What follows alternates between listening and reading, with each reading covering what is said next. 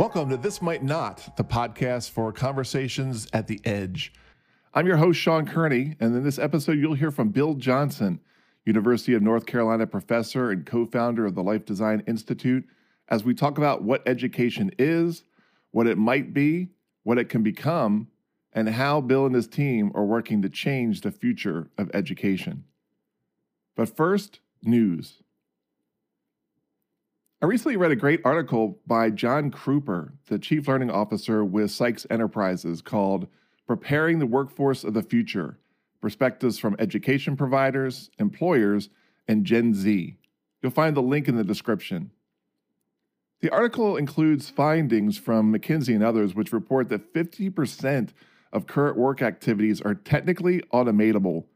Now, my dad drove a forklift for General Motors for 32 years and right up until the time he retired, he was still skeptical about whether automation would eliminate his job. And the world has changed a lot since my dad retired. Now we can safely predict that roughly 14% of the global workforce may need to switch occupational categories as digitization, automation, and artificial intelligence become more powerful, cheaper, and easier to use. So, what does that mean for us humans? Well, according to Gartner, only 20% of employees have the skills needed for both their current role and their future career. In other words, 80% of us are not ready for the future.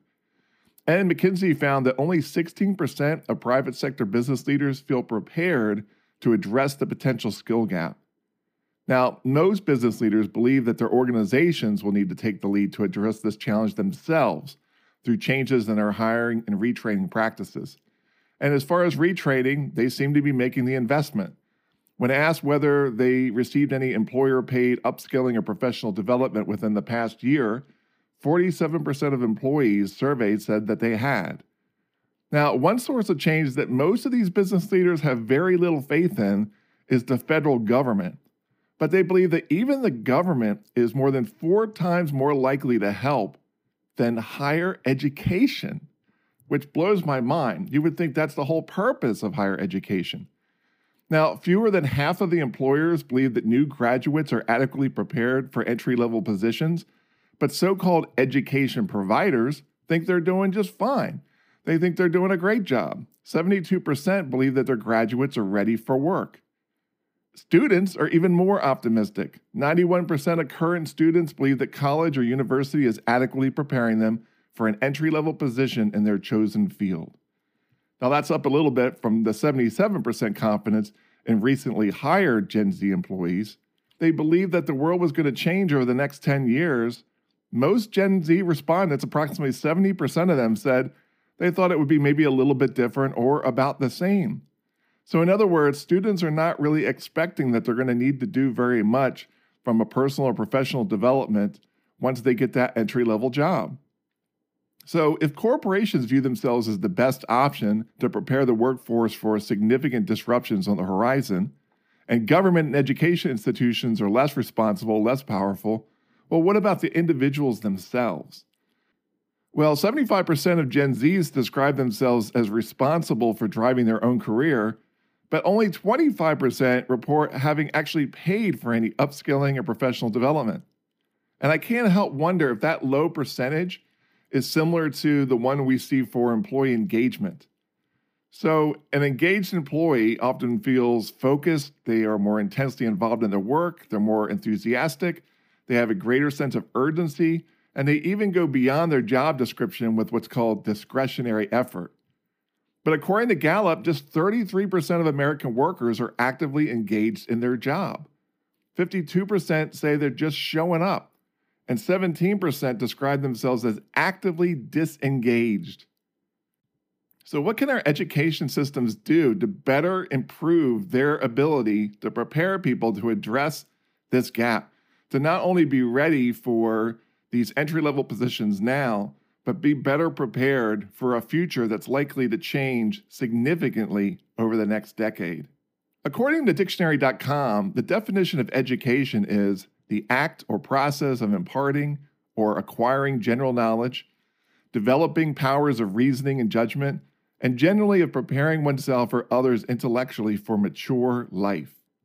So when I spoke to Bill Johnson, one of the co founders of Life Design Institute, we discussed this definition and how education is changing and how he and his team are pushing education to the edge beyond acquiring knowledge, beyond just helping people be ready for maturity, but really helping them to prepare themselves for success in the future, no matter what that future may look like.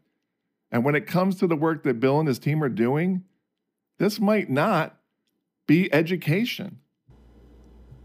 My name is Bill Johnson. I am co founder of the Life Design Institute, and I also work at University of North Carolina, Greensboro as a student success navigator and life design catalyst coach.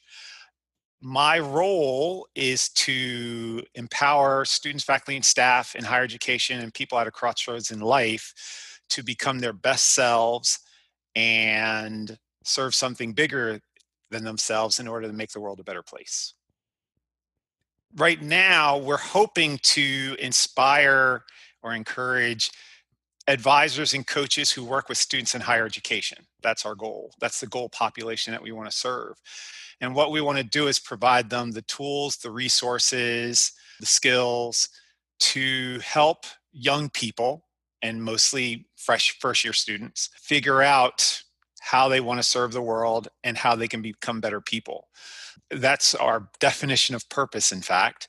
We believe that every person who comes on this earth is here for a reason, and that is to become a better version of yourself and serve profoundly. That's it. So we help advisors and coaches in higher ed come up with a plan on how they can help students do that so this started as a program at the University of North Carolina Greensboro. It's called the Life Design Catalyst Program. And what we do, we've created two one credit courses for first year students. In the fall, it's a course called What Could I Do with My Life? And in the spring, it's called Redesign a Life You Love.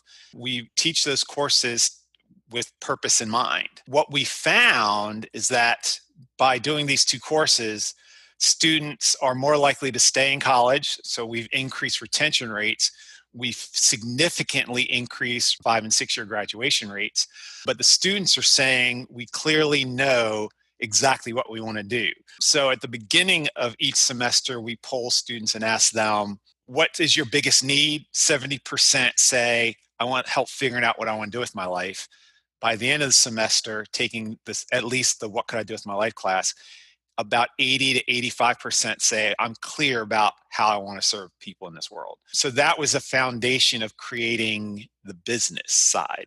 So we created Life Design Institute because we thought it would be really good to create a training program to provide this work for people in higher education. So we created the Life Design Catalyst Facilitator Training Program to train advisors and coaches on how they can integrate this work with their clients. So basically, it's a four day training.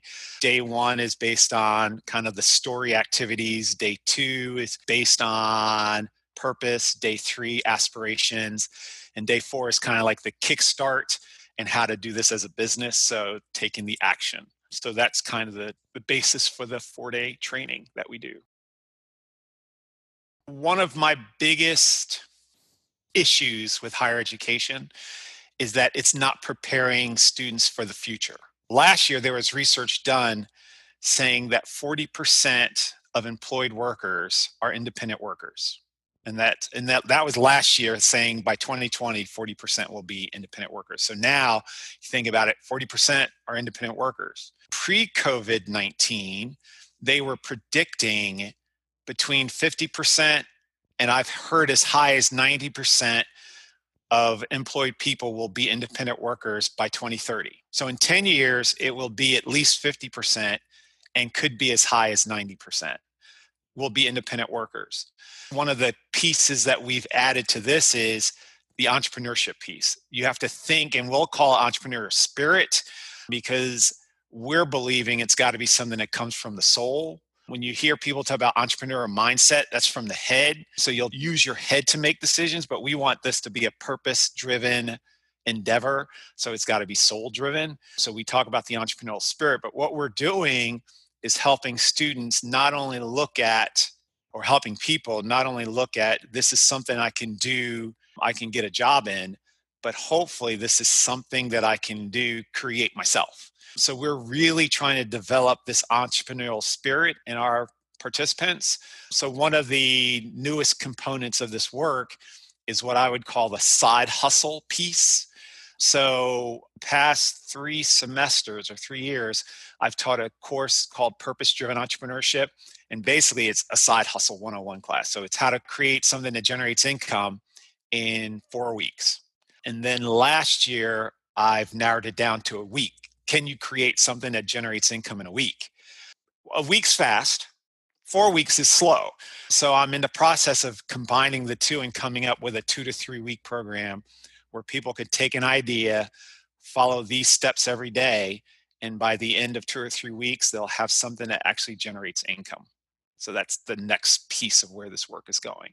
And I think higher ed is doing a student doing the students a disservice by not teaching this spirit. We'll be right back with more in my conversation with Bill Johnson right after this.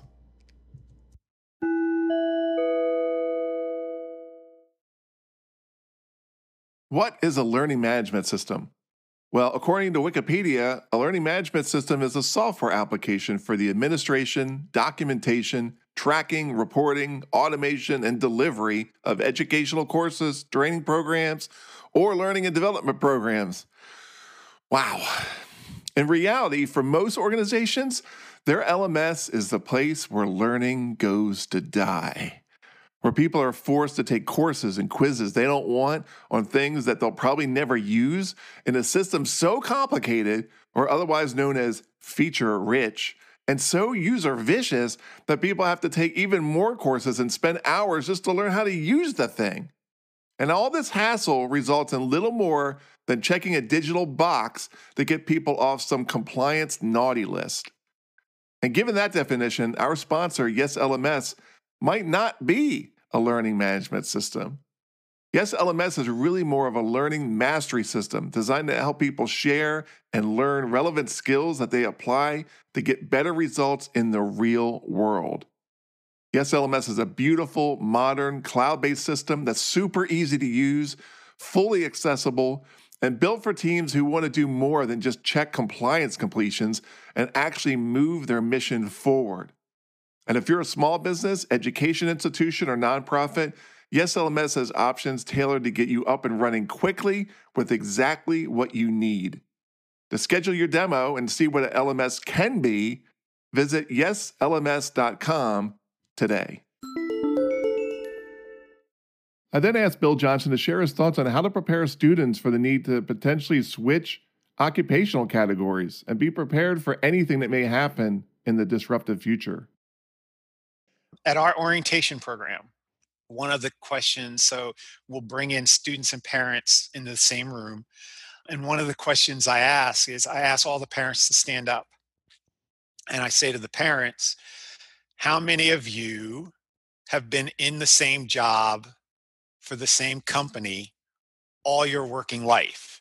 If you fit that description, stay standing and you know in a room of 75 to 100 parents we might have three or four that stay up so right then and there it's setting the stage of here you're expecting your son or daughter to be in the same position all their working life with the same company but most of you are not and this is the way of the world right now we're not staying in the same place it's, uh, we're uh, in the same place in the same job with the same employer the way of the world right now is job hopping. That's what it is, or creating it yourself. So, and I saw this coming probably about 10 years ago. So, I have two daughters, one's 23, one's 20. And literally, when they were in high school, I had them thinking like entrepreneurs. So both of them are very entrepreneurial and spirited. My oldest is in fashion. She started a fashion blog in high school. She works for Carter's Children's Clothing in their buying, decision making, et cetera, et cetera. But she's very social media savvy. She does her own blog. She does work with Target and other companies on the side. So she's already in that mode. And then my youngest is a junior in college and she does graphic design and photography. And we literally had a chat last night and I said, So, what's work going to look like? She's like, Well, I'm probably going to work at this climbing wall because I love climbing. And then I'm just going to, I think I'm going to do a lot of freelance stuff with graphics and design and photography. And, and I said, That's my girl. So I think my daughters embrace it. It's just how do you get other you know other students to embrace it other people to embrace it. Even like my generation we're not job hoppers. When i started i thought i was going to be in my one position at the university of delaware for the rest of my life till they got rid of my center. And then i started okay so i got to find another job. Did that one found another job. Did that one found another job. Did that one. So now i'm kind of like all right in that mindset of well i have a position but what if it's gone like we could all lose our positions tomorrow. And that's what COVID 19 did. A lot of us lost a position. So we have to prep for that. So my hope is 40 million people who are filing for unemployment. Hopefully, what we can do is they can look at finding a job, but also create something on the side so they're everybody's generating both money from a job and then income from side. One of the foundations that we're hoping to build with our with students or young people in general, we do on one of these activities called a dream team. And essentially there are 11 parts to your dream team. And one of the mindsets we want them to to think about is who are the kind of people that are going to help support me become the best me. So I think it, you know, if you're thinking about how you get along with teams, start with creating one yourself. Because if you've never worked with a team, create your own team so you can understand how group dynamics work. And then that could help you work with teams outside. So sometimes your teams might not be people like in your immediate circle. So, for example, one of the characteristics of building your dream team is finding an academic inspirer. Well, I can't, I have not found anyone in academia that inspires me with their work. No one. In 31 years in higher education, zero. But I found people like Brian Johnson and then Jeff Goins and Mark Manson. These guys write and speak like I do. So they're my inspirers So every now and then I might have a, con- you know, I'll send them an email, I'll get a response back. But that's how you can kind of learn how to work with different people in different dynamics. And I think by building your own team, that can help you learn how to work with other teams at some point. You'd be amazed when I work with students, I'll ask them, think three years down the road, four years down the road, you're applying for an internship, you're applying for a job, and you have to get re- letters of recommendation and people to vouch for you and say how great of a person you are, how great of, you know, how hard of a worker, your work ethic, et cetera, et cetera. Who would you get to write you a letter? And they can't be a family member and they can't be a friend. And you'd be amazed at how many students would say, I don't know anyone. So we're really hoping to help them build this sooner versus wait till they get to be a senior and then they have to get letters of recommendation. They can't because you nowadays you need more than someone to say I he or she did well in my class. You need more than that because that's not telling us anything. You really need someone to vouch or people to vouch for your character, your work ethic, how you are as a person, how you work with other people. That's the kind of thing we're hoping to help them develop sooner versus later. You know, you hear the comments about the generation, they're lazy, they're not motivated, they're not committed. I think of how our system is set up for them. It's a grind. You go to school, you have to do everything you can to do well. You have to follow this prescribed program. When do they have a chance to explore? There is no opportunity to say, What do I like? So, without having any opportunities to think about what it is that they like to do. One of the activities we have them do is called this lollipop moments and think about the times where you've served before. And a lot of them are like, in doing what? we don't know what that means. they've never had the opportunity to serve for something that matters to them. They serve because it's fulfilling a requirement. It's not anything that they're passionate or or around their purpose. So I think they're using their jobs to find what that is because they go through K through 12 and in four years of college without having any opportunities to say, well, what do I like? So once they get into a job, they get into a job, they get a salary, and they're like, oh crap, I don't like this. I want to do something else. So then they go somewhere else. I don't like this either. So they're doing the exploration process in the work.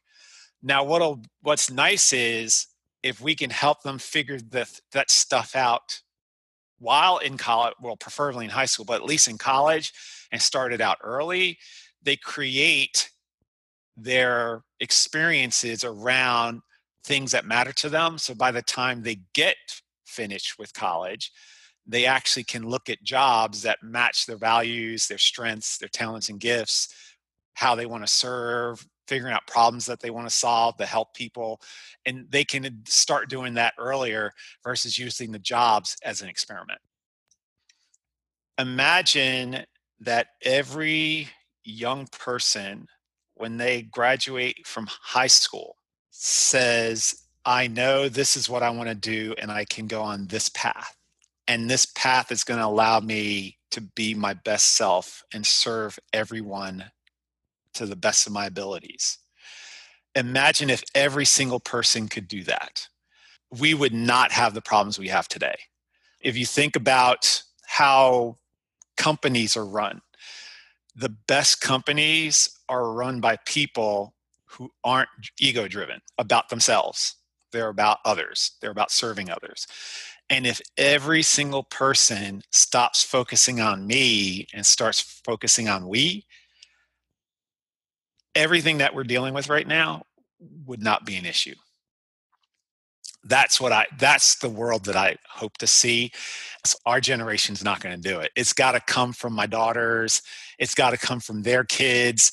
The next generations are going to be the ones that have to make this change because we've already been ingrained in this all we can do is spread the message and hopefully they can be the ones to pass it on and it's i'm of the one person at a time because that one person so you know you think about influence I can work with a class of 24.